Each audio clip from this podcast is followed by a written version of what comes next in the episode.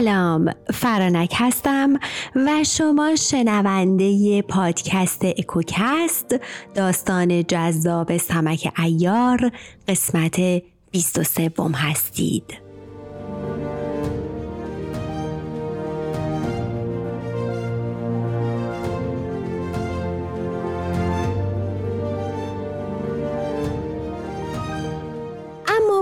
بازگردیم به داستان لشکرگاه و کانون و کافور و قطور راوی داستان چنین می‌گوید که وقتی لشکر خورشید شاه و قزل ملک از جنگ بازماندند سپه سالار کانون آماده می‌شد تا به دره بقرایی رود. کانون صد خروار شراب تهیه کرد و از بیراه به راه افتاد تا بر سر دره بغرایی رسید. دره بغرایی به نام کسی بود که پدر و پدرانش را نیز به نام بغرایی میخواندند و تمام بزرگان آن دره همه فرزندان بغرایی بودند و ارقون نیز برادرزاده او بود. بغرایی وقتی کاروان را دید که رو به سوی دره داشت یکی را نزد آنها فرستاد تا ببیند که چه با خود دارند. آن شخص نزد کانون آمد و گفت بارتان چیست؟ کانون گفت شراب است و آورده این تا بفروشیم. مرد بازگشت و به بغرایی گفت. بغرایی گفت او را پیش من بیاور. کسی آمد و کانون را نزد بغرایی برد. کانون سلام کرد. بغرایی او را نشاند و پرسید که به جز شراب چیزی نداری؟ کانون گفت نه. بغرایی امر کرد تا بر شراب مهر نهادند و گفت پهلوان ارقون کسی را فرستاده و شراب می‌خواهد. کانون تعظیم کرد و گفت ای سپه سالار حال تمام شراب ها در اختیار توست و من پول آنها را از تو می‌گیرم. بغرایی گفت رواست. پس امر کرد تا خروارهای شراب را به دره بغرایی بردند و خود دست کانون را گرفت و به دره آمدند و او را در جایی که برایش ترتیب داده بودند فرود آوردند. بغرایی امر کرد تا سفره گستردند پس از خوردن غذا عزم نوشیدن شراب کردند کانون تعظیم کرد و گفت ای پهلوان بسیار نام و آوازه دره بقرایی را شنیدم و برای دیدن آن به اینجا آمدم. حال اگر اجازه باشد امروز و فردا که شراب را وزن می کنند من به تماشا بروم. بغرایی گفت خوب است. بغرایی از نیت کانون اطلاع نداشت. پس معتمدی به نام سمران را فرا خواند و به او گفت با این آزاد مرد در تمام دره بگرد و همه جا را به او نشان بده تا ببیند. سمران دست کانون را گرفت و در حالی که کافور نیز همراه آنها بود در آن دره به گردش پرداختند. جاهای بسیاری را دیدند. در میان جاها به جایی خوش رسیدند. کانون نگاه کرد و دره بسیار بزرگ و پادشاهانه ای دید. که از سنگ تا سنگ دیگر در و درگاهی بسیار خوب انداخته و قفل محکمی نیز بر آن زده بودند. کانون گفت ای سمران این سرا از آن کیست و چرا درش را بسته اند؟ سمران گفت این سرای ارقون است. چون او به جنگ رفته و کسی در این خانه نبوده آن را تبدیل به زندان کرده اند. کانون گفت حال در اینجا چه کسی هست؟ گرچه خود کانون پاسخ این سوال را می‌دانست اما هدفش از پرسیدن آن این بود که یقین کند تا کارش را به درستی انجام دهد سمران گفت ای آزاد مرد در اینجا قطران، قطور، سیلم از لشکر ماچین و پهلوانان دیگر هستند و نیز مهران وزیر فقفور شاه زندانی است. کانون گفت آنها چه کرده اند؟ سمران گفت آنها دشمن هستند و این وزیر بر فقفور شاه اسیان کرده و نسبت به شاه خیانت کرده و تمام این فتنه و آشوبی که در جهان افتاده زیر سر اوست. کانون ساکت شد و دیگر هیچ نپرسید و از آنجا گذشت. زیرا به هدفش رسیده بود و درخواست او برای تماشای دره به خاطر همین بود که به جای زندانیان پی ببرد. وقتی که فهمید مدت دیگری در آن دره گشت در همه جا اسبان زیاد و سلاحهای بیشماری دید که بر روی زمین ریخته بودند. در تمام دره فقط هفتاد مرد همه پیر و شکسته و طفل بودند. پس مدت دیگری گشت تا شب شد. کانون را به جایگاه خدا بردند کانون عزم کار کرد. وقتی پاسی از شب گذشت گفت ای کافور برخیز تا برویم که وقت کار است. و وقتی بهتر از این نمیابیم پس برخیز تا پیش از اینکه کار دگرگون شود کار را تمام کنیم. هر دو برخواستند و به زیر بام سرای زندانیان آمدند. چپ و راست را نگاه کردند اما هیچ کس را برای نگهبانی ندیدند. هرچه گشتند هیچ رخنه و سوراخی نیافتند و نقب هم نمی توانستند بزنند چرا که همه جایش از سنگ بود. به در سرا آمدند و قفلش را دیدند. کانون مردی نیرومند بود و قدرتش چندان بود که می توانست فیل را از پای درآورد.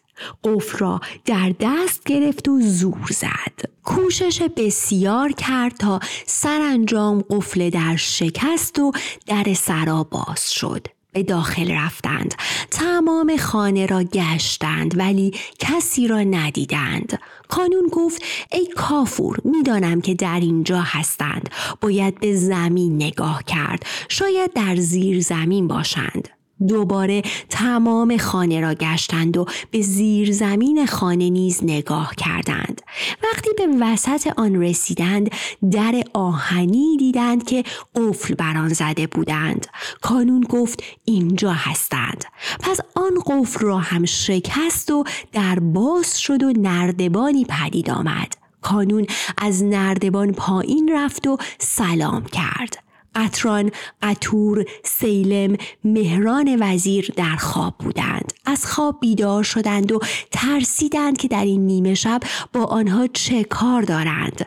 گفتند ای برادر، ای آزاد مرد، تو کیستی و در این نیمه شب چه کار داری؟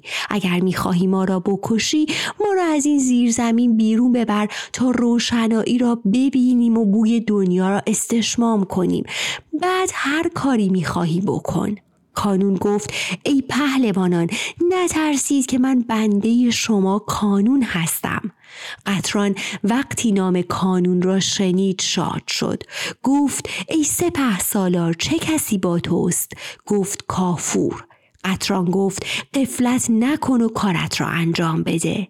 کانون سوهان را بیرون آورد و شروع به بریدن بند قطران کرد و وقتی قدری از آن را برید با نیرویی که بر آن وارد کرد آن را شکست.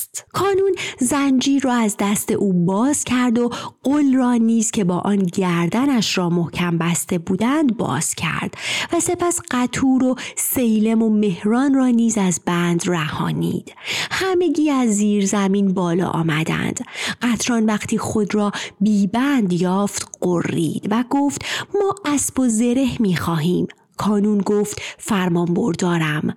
کانون و کافور رفتند و چهار اسب گرفته بر پشتشان زین گذاشتند و چهار دست زره نیز آوردند تا آنها پوشیدند و سوار اسبها شدند. کانون و کافور پیش افتادند و دیگران به دنبال آنها به راه افتادند تا از دره بیرون آمدند همانطور می‌رفتند تا اینکه روز شد آنها به مرغزاری رسیدند. قطران گفت ای پهلوان کانون ما بسیار خسته ایم و می‌خواهیم همینجا فرود بیاییم و قدری بیاساییم و کمی بخوابیم. کانون گفت اگر می‌خواهید چنین کنین باید از اینجا به مرغزار برویم که اینجا شاهراه هست و همه از این راه میگذرند و نمی‌خواهم که شما به زحمت بیفتید. من در اطراف مرغزار میگردم و مراقب هستم. همگی به مرغزار رسیدند و به محض رسیدن در یک طرف فرود آمدند و کف دهان اسبها را پاک کردند و آنها را برای چرا رها کردند. کانون گفت ای کافور قافل مباش که آنها رنج زندان و بیخوابی کشیده اند و مدتی میخوابند. تو از آنها نگهبانی کن تا من مواظب راه ها باشم. کافور گفت فرمان بردارم.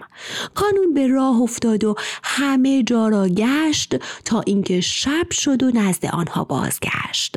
برخواستند و سوار اسبان شدند و به راه افتادند تا اینکه به پایین تپه رسیدند. دو پاس از شب گذشته بود به بالای تپه رفتند. شمع و مشعل بسیاری را روشن دیدند. آنجا لشکرگاه خورشید شاه بود. سیاه گیل و سام با تعداد چهار هزار سوار در طلایه بودند. قطران قطور سیلم مهران وزیر کانون و کافور به پایین رسیدند و نزدیک سپاه شدند. قطران گفت نمی‌توان بی دستاری کوچک نزد قزل ملک رفت. قطور تو از سمت راست برو. سیلم تو از چپ برو و من از مقابل می‌روم. مهران وزیر و کانون و کافور نیز بر سر راه بروند و منتظر باشند تا ما بیاییم. باشد که کاری از دست ما براید و سوقات زندان را برای قزل ملک ببریم. آنگاه هر کدام به گوشه رفتند و نعره می زدند که تا جهان است ارمنشاه و قزل ملک باد. آنگاه دست بر شمشیر بردند و با چهار هزار سوار درآویختند. سپاه را قافلگیر کردند و شروع به کشتن آنها کردند. سپاه سیاهگیل چون چنین دیدند بانگ بر آنها زده و با آنها درآویختند. سیاهی شب چنان بود که دوست از دشمن قابل تشخیص نبود. آنها مانند سه گرگ گرسنه که در میان رمه گوسفندان افتاده باشند خود را به میان سپاه سیاهگیل و سام انداختند. ناگهان سیاه گیل و قطران به هم رسیدند. با یکدیگر درآویختند چند حمله میان آنها رد و بدل شد که ناگهان قطران نیزهای بروزد و سیاهگیل را به زمین انداخت. سپس پیاده شد تا او را ببندد که سام پهلوان به آنها رسید و گفت ای فرومایه حمله مردان را نگهدار و خواست تا ضربه بر قطران بزند که قطور از پشتش آمد و گرزی بر کتف سام زد که از ضربه او سام بر پشت اسب خم شد و شمشیر از دستش افتاد و آشفته شد. آنگاه قطران و قطور هر دو را بستند و دست به شمشیر بردند و از لشکر خورشید شاه بسیاری را کشتند. خبر به لشکرگاه رسید. خورشید شاه امر کرد که لشکری بروند تا به سپاه سیاهگیل شکست نرسد. گفتند لشکری شبی خون زده و سیاهگیل و سام را اسیر کردند و بردند. خورشید شاه از این ماجرا غمگین شد. گفت از آنها قافل شدیم تا اینکه بر ما تاختند. چقدر بودند؟ کدام پهلوانان با آنها بودند؟ یکی از طلایه داران گفت لشکر زیادی ندیدیم و فقط چنین شنیدیم که یکی می گفت من قطرانم و یکی دیگر گفت من قطورم و یکی هم می گفت من سیلم هستم و نعره می زدند به گمان من بیش از ستن نبودند. خورشید شاه گفت چگونه چنین چیزی ممکن است؟ آنها را چگونه اسیر کردند؟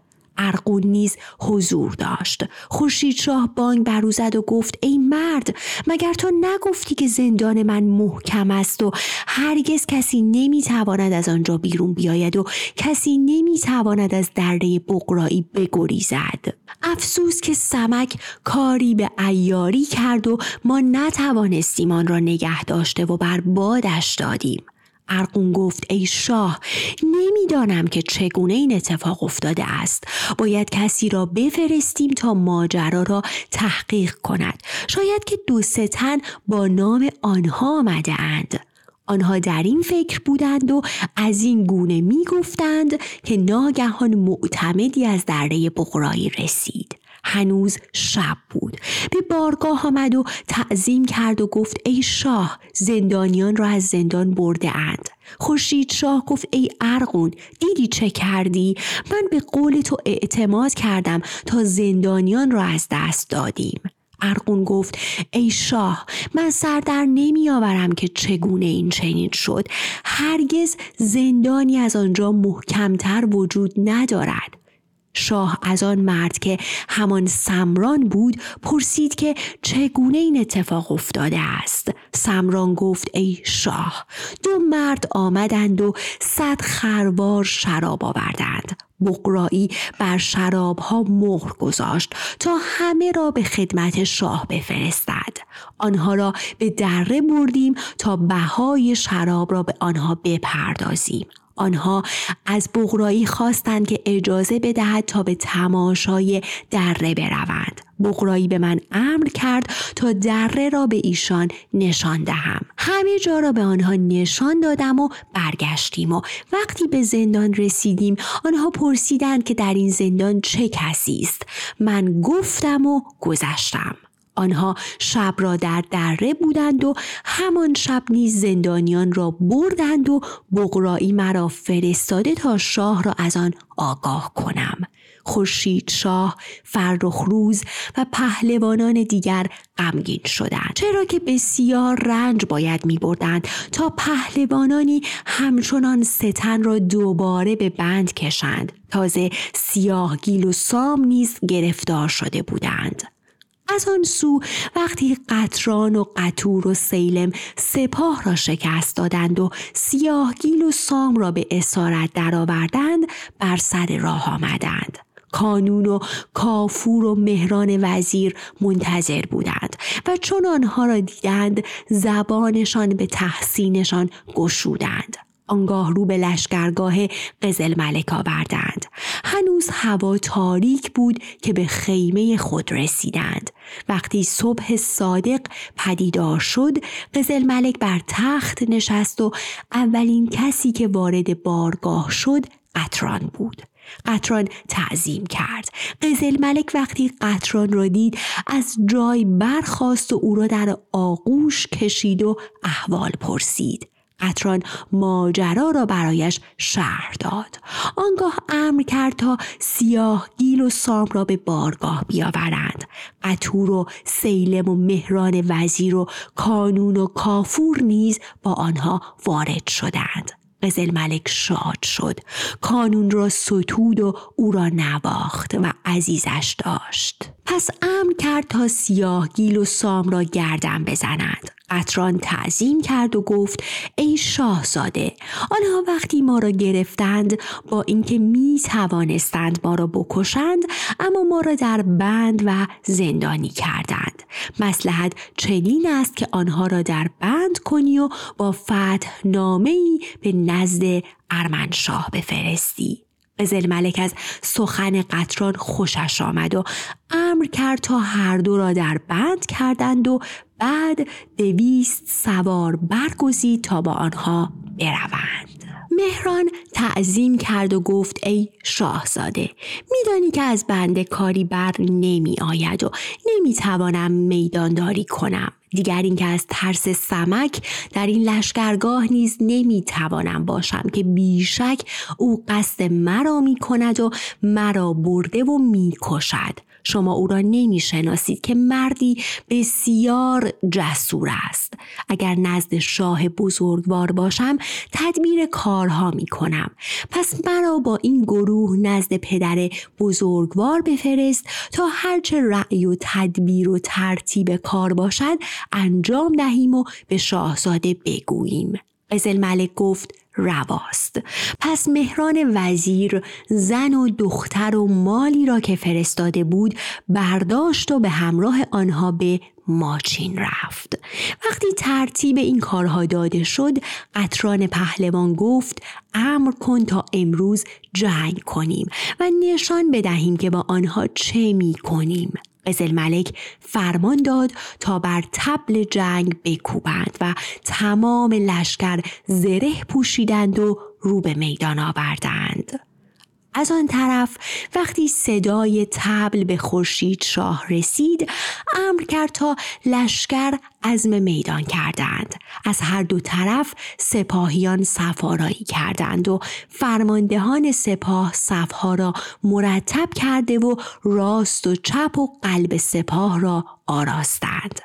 اولین کسی که به میدان رفت قطران از لشکر قزل ملک بود. بر اسبی قوی که برگستوانش آویزان بود سوار شده و خود را در میان زره پنهان کرده و ساقها و ساعدهایش را بسته شمشیر را همایل کرده و نیزه به دست گرفته بود. قطران با این وصف به میدان آمد و در حالی که رجز می‌خواند نعره می‌زد ای خورشید شاه در حال خواب مردان را اسیر می کنید شیر خفته را حتی روبا هم می تواند عاجز کند. هر که مردتر و ایارتر است به میدان بفرست تا ضرب شست مردان را ببینید و بدانید که چگونه باید میدانداری کرد و جنگاوران چگونه اند. لابد وقتی بیش از شیر خالی باشد روبا هرچه می‌خواهد می‌کند قطران از این دست حرفها بسیار زد تا اینکه سواری از لشکر خورشید شاه به میدان رفت. او بر اسبی سیاه سوار بود و تمام ترش را با زره پوشانده بود. مقابل قطران آمد و بانگ برو زد و گفت ای فرومایه چیست که این همه لاف می‌زنی و ادعا می‌کنی؟ آنچه از مردی داری بیاور. قطران از حرفهای او خنده اش گرفت و می‌دید که او هماوردش نیست. نگزش را گرداند و آن را بر سینه جوان زد و او را از اسبش به زیر انداخت. سواری دیگر آمد. قطران او را نیز انداخت و همانطور تا شست مرد را بر زمین افکند و آنها حتی نتوانستند یک زخم بر قطران وارد بیاورند. لشکر خورشید شاه نگران شدند. دیگر هیچ کس به میدان نمی رفت قطران فریاد برآورد و گفت ای خورشید شاه کسی را به میدان بفرست که بتواند مدتی پایداری کند. با مردانی این چونین می‌خواهی جنگ کنی؟ فرخروز کجا رفت تا بیاید و هنر و مردانگیش را نشان بدهد؟ اگر فرخ روز نمی آید تو به میدان بیا تا بالاخره ببینیم که در مردانگی چقدر هنر داری. قطران همچنان رجز می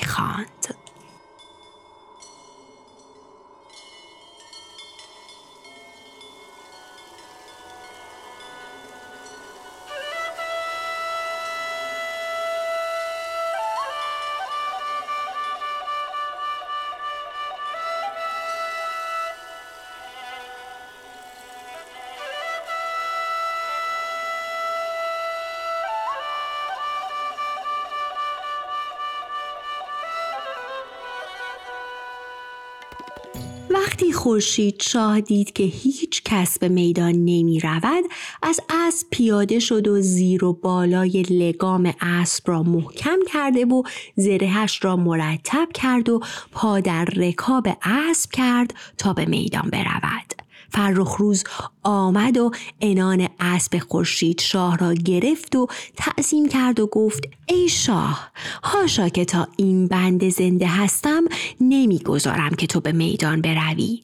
اگر هزار تن از ما کشته شوند بهتر از آن است که یک تار مو از تو کم شود. برای ما همتایی هست اما برای تو همتایی وجود ندارد. خورشید شاه گفت ای برادر چه تو بمانی چه من؟ مدتی بمان تا من به میدان بروم و خودم را نشان بدهم تا مرا نیز بشناسند. فرخروز گفت به خاک پای مرزبان شاه سوگند که به میدان نمی روی تا من بروم و جواب دشمن را باز دهم و هر وقت این بنده کشته شد شاه می‌داند که میدانداری کند یا نه. این را گفت و اسبش را به میدان جهاند و نزد قطران آمد و بانگ برو زده گفت ای فرومایه تو کیستی که خورشید شاه را به جنگ می‌خوانی؟ هر آنچه از مردانگی داری نشان بده.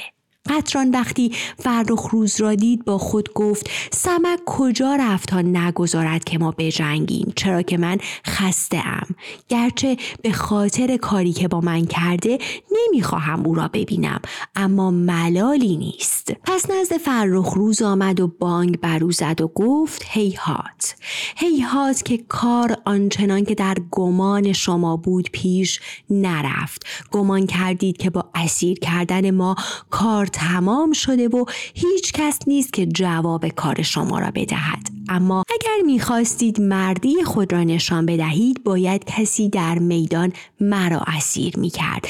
نه با مکر و حیله. و وقتی که من مستم و در خواب بودم چرا که حتی زنی می‌تواند پهلوان مستی را که خفته است اسیر کند. حال هرچه از مردی داری بیاور. فرخ روز نیزه را از جا بلند کرد و به سوی قطران انداخت. دو پهلوان با نیزه آنقدر با هم جنگیدند که نیزه در دستانشان همچون چوب فراشان شد و زره ها بر تنهایشان چاک شد. اما هیچ کس بر دیگری پیروز نشد. آنگاه دست به تیر و کمان بردند و چند تیر به طرف هم انداختند. انان اسبها را کشیدند و آنها را بر جای خود نگه داشتند چرا که شب نزدیک شده بود. قطران گفت ای پهلوان از وقتی که من پا در رکاب اسب کردم مردی به مردانگی تو ندیدم. شاد باشی ای فرخ روز چرا که با من خوب پایداری کردی. حال دیر وقت است برو تا من نیز بازگردم. فرخ روز گفت هر چه تو بگویی. فردا برمیگردیم. قطران گفت اگر راست می‌گویی دستت را به من بده تا با هم پیمان ببندیم که دوباره به میدان بیاییم. فرخ روز گفت حرف مردان با عملشان یکی است و نیازی به عهد و پیمان نیست. هر دو برگشتند و از هر دو طرف تبل آسایش زدند و سپاه به استراحت پرداختند. قزل ملک همان دم به قطران خلعتی بخشید و او را نواخت. پس طلایگان را از هر دو سپاه بیرون فرستادند و خود به نوشیدن شراب پرداختند. اما از آن طرف وقتی مهران وزیر و سیاهگیل و سام و دویست سوار رو به ماچین نهادند قاصدی را جلوتر فرستاده و ارمنشاه را آگاه کردند که سیاهگیل و سام که هر دو از پهلوانان خورشید شاه هستند را به اسارت میآورند و مهران وزیر نیز با آنهاست. ارمنشاه وقتی چنین شنید شاد شد. امر کرد که سپاه از آنها استقبال کنند. این خبر در شهر نیز پیچید و سپاه از شهر بیرون رفت. خمار از آن با خبر شد. به خانه خود آمد و نزد سمک اوزارا را بیان کرد. گفت سیاهگیل و سام را می آورند و مهران وزیر نیز با آنهاست و سپاه به استقبالشان رفته است. نمی‌دانم که این کار چگونه اتفاق افتاده. سمک وقتی چنین شنید غمگین شد. گفت افسوس! نمی‌دانم اکنون بر سر خورشید شاه چه آمده که اینان را به اسارت گرفتند من باید به بیرون شهر بروم تا ببینم اوضاع چگونه است. خمار گفت تو در شهر غریبی و همه در جستجوی تو هستند و به خاطر تو هر غریبه ای را که می‌بینند می‌گیرند. نگذار رنجی به تو برسد و ما از آن غمگین شویم. سمک گفت ای پدر ترس به خود راه مده. تو برایم یک خر و جبه و کلاهی کهنه بیاور.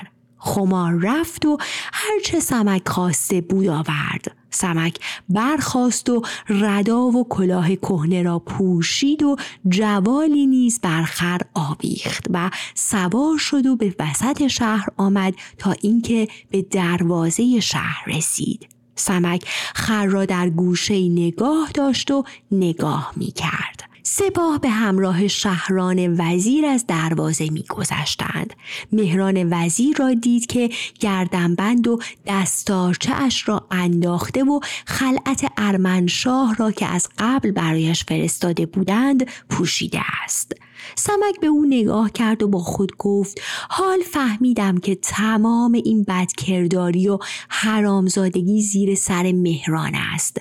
باشد. اگر خدا بخواهد و عمری باقی باشد مکافات این ناکس را چنان می دهم که تمام مردم دنیا از آن عبرت بگیرند.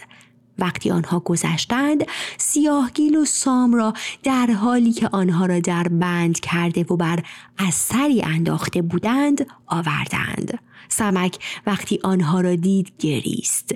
با خود گفت افسوس من زنده هستم و دوستانم را با این زاری می‌برند. آنگاه بازگشت و به خانه خمار آمد و به صابر و سملاد گفت به کاخ شاه بروید و ببینید که اوضاع چگونه است. صابر و سملاد به کاخ شاه آمدند. همه چیز را از نظر گذراندند و گوش می‌دادند تا چه چیز میشنوند. وقتی سپاه به بارگاه رسیدند ارمنشاه بر تخت نشسته بود. مهران وزیر داخل شد و تعظیم کرد و شروع به دعا و سنای شاه کرد. ارمنشاه او را گرامی داشت و نواخت و در کنار خود بر تخت نشاند.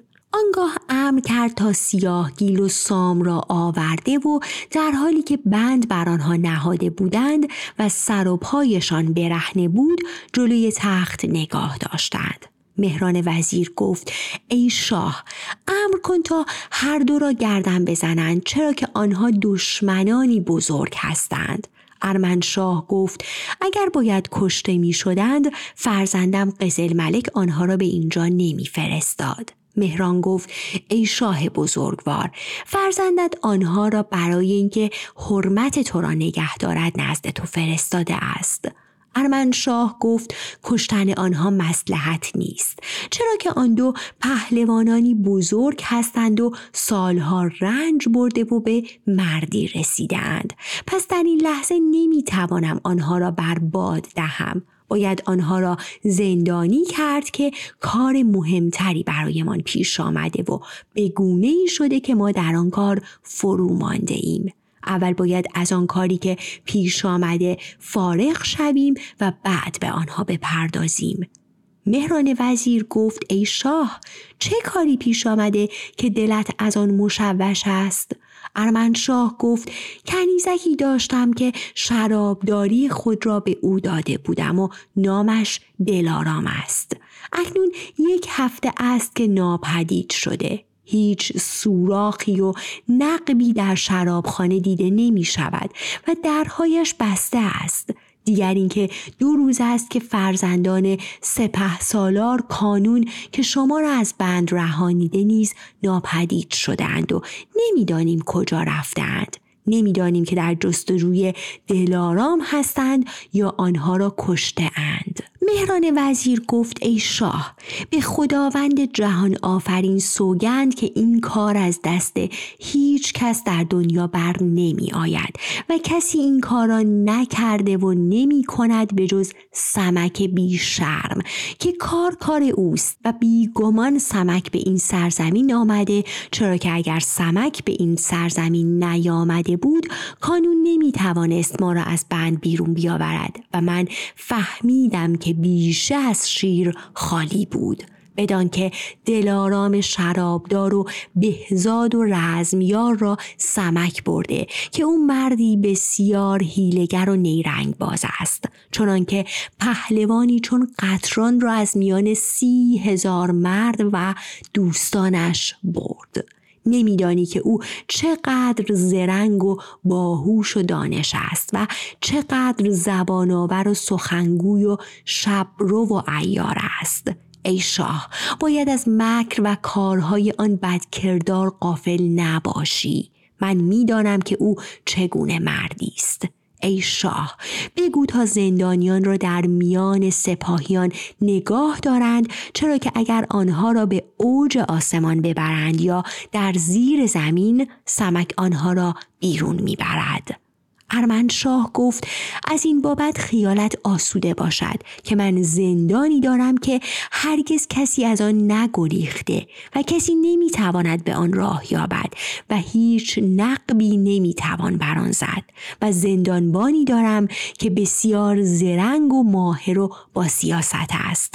آنگاه کسی را فرستاد و زندانبان را که نامش ترمشه بود فراخواند. ترمشه نه زن بود و نه مرد بلکه هم زن بود و هم مرد و از این جهت خونسا بود. او نه میلی به سوی مردان داشت و نه میل به زنان و نسبت به هر دو جنس دشمنی میورزید.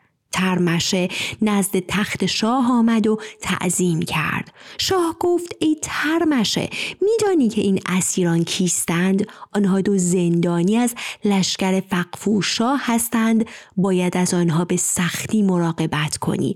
چرا که مردی در این شهر است که آنها را می‌برد. همچنان که دلارام شرابدار و پسران سپه سالار کانون را برد. ترمشه تعظیم کرد و گفت اوضاع زندان را میدانی و نیاز به گفتن نیست که اگر تمام ایاران و شبروان دنیا بخواهند آنجا را بگیرند به هیچ رو به آن دست نمییابند. آنگاه ترمشه سیاه گیل و سام را برداشت و با خود به زندان برد. عادت ترمش چنین بود که اگر کسی را به زندان می برد در همان ساعت ورودش به او پنجاه چوب می‌زد. به طوری که آن زندانی از ترس میمرد و بسیار اتفاق افتاده بود که در زیر چوب میمرد. ترمش غلامی به نام جندرای کافر داشت و چوب را این غلام سیاه می‌زد. با هر چوبی که بر اندام زندانی می‌زد از پنج تا شش جای بدنش خونجاری می‌شد. وقتی سیاهگیل و سام را به زندان آوردند ترمشه به جندرای امر کرد تا آنها را چوب بزند. جندرای سیاهگیل را به چوب کشید و شروع به زدنش کرد. سیاهگیل گفت ای ناکس ناجوان مرد مگر من دوست هستم که مرا چوب می‌زنی؟ ترمشه گفت من نمی‌توانم از عادتم دست بردارم. آنگاه سیاه گیل را بر زمین انداخت و جندرای شروع به زدنش کرد. چوب اول را بر او فرود آورد. فریاد برآورد. چوب دوم و سوم را طاقت نیاورد و با ضربه پنجم و ششم از هوش رفت. جندرای همچنان چوب بر آنها زد تا از ضربات چوب او هر دو بیهوش شدند.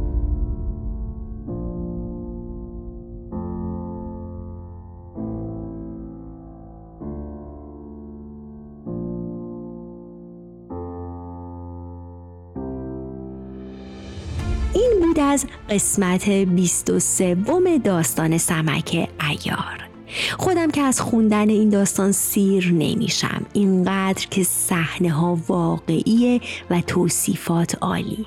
امیدوارم شما از شنیدنش لذت ببرید و اگر دوستش داشتید خوشحالم می‌کنید اگر به دوستان و اطرافیانتون معرفیش کنید. تا قسمت بعدی این داستان قشنگ مراقب خودتون باشید. خدا نگهدار.